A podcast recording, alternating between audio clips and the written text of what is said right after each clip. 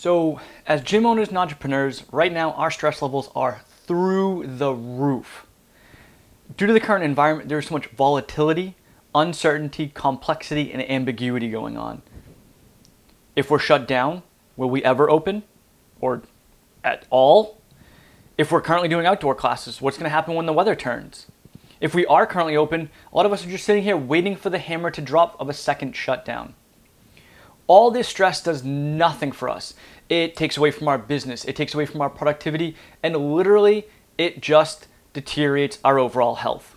And as health professionals, that's the last thing that we should have happening to us. So, how do we handle this? How do we reduce our stress?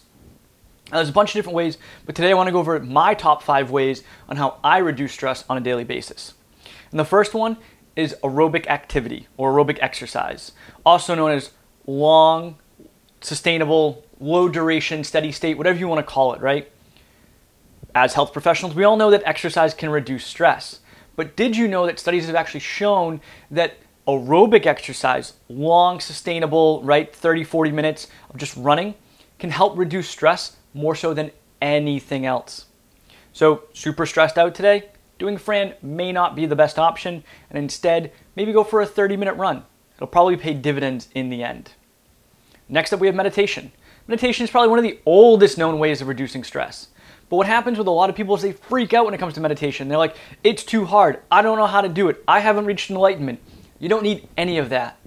Simply just sit in silence, focus on your breathing for five to 10 minutes. If you want to follow a guided meditation, great, but you don't need to. Literally just sitting there in silence will do you wonders. And that's going to flow right into our next one, and that's breathing exercises. Breathing exercises, along with meditation, are literally like a one two punch to reduce stress. And it's amazing and they work in conjunction super, super well. Box breathing doesn't need to be complicated either. There's a ton of different techniques. The one I like is what's known as box breathing. Listen, it's the one that the Navy SEALs use before they go on missions to make sure that they're focused and that they're calm. And if it's good enough for some of the most elite performers in the world, well, then it's good enough for me. The next thing that we can do is cold therapy. Now, this may seem counterintuitive because you're like, well, why is being exposed to the cold and shivering going to reduce my stress? Doesn't that simply elevate my stress levels?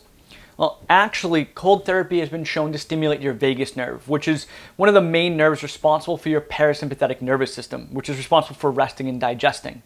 So basically, what happens, we stimulate our vagus nerve, we activate our parasympathetic nervous system, which quiets our sympathetic nervous system, also known as our fight or flight response.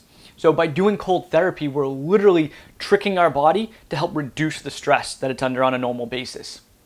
And last but not least, and this one should be a no-brainer, but I'm going to go over it anyway, and that's sleep. Sleep is huge. Sleep is when we recover. But sleep, it's not always about the amount of sleep that we get, it's about the quality of sleep that we get. That's super important. Literally, we should be spending no more than 20 to 25% of our sleep in REM. A little bit of deep sleep, which is where we truly, really recover, as well as some light and awake during throughout the night. You're to follow cycles based on your chronotype, which are other topics that we can talk about down the road. But basically, listen, you shouldn't be just focused on how much sleep you get, but the quality of sleep as well. Now, we can do all of these things, and at the end of the day, we're CrossFitters and, and fitness enthusiasts, so we always like to see measurable progress. So, how do we actually measure whether or not these are actually reducing our stress levels? Stress for most of us seems to be a subjective matter. One day I feel stressed, but I'm not quite sure. I may even feel stressed and have no particular reason. At, although, come to find out, there is a way to measure stress, and it's what's known as our heart rate variability. And studies have shown that there is a direct correlation between our heart rate variability and the amount of stress that our bodies are under. Whether it's psychological or physiological, it doesn't matter. Our bodies um, perceive stress in the same way. So, if you want to know whether or not these things are actually working, start tracking your stress levels by tracking your HRV on a daily basis. Are you struggling, like, is struggling with the stress of the current environment and COVID in general something that you're like really having a hard time with? Well, I created a program that's going to help you learn stress management skills so that you can learn to breathe again and not have to worry so much.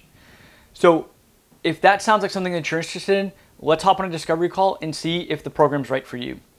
Anyway, I hope you enjoyed this video, and if you did, please make sure to like the video, subscribe to the YouTube channel, click that little notification bell, and sign up for our mailing list so that you get notified of all of our cool stuff. Thanks so much for watching. I'll catch you next time. Take it easy.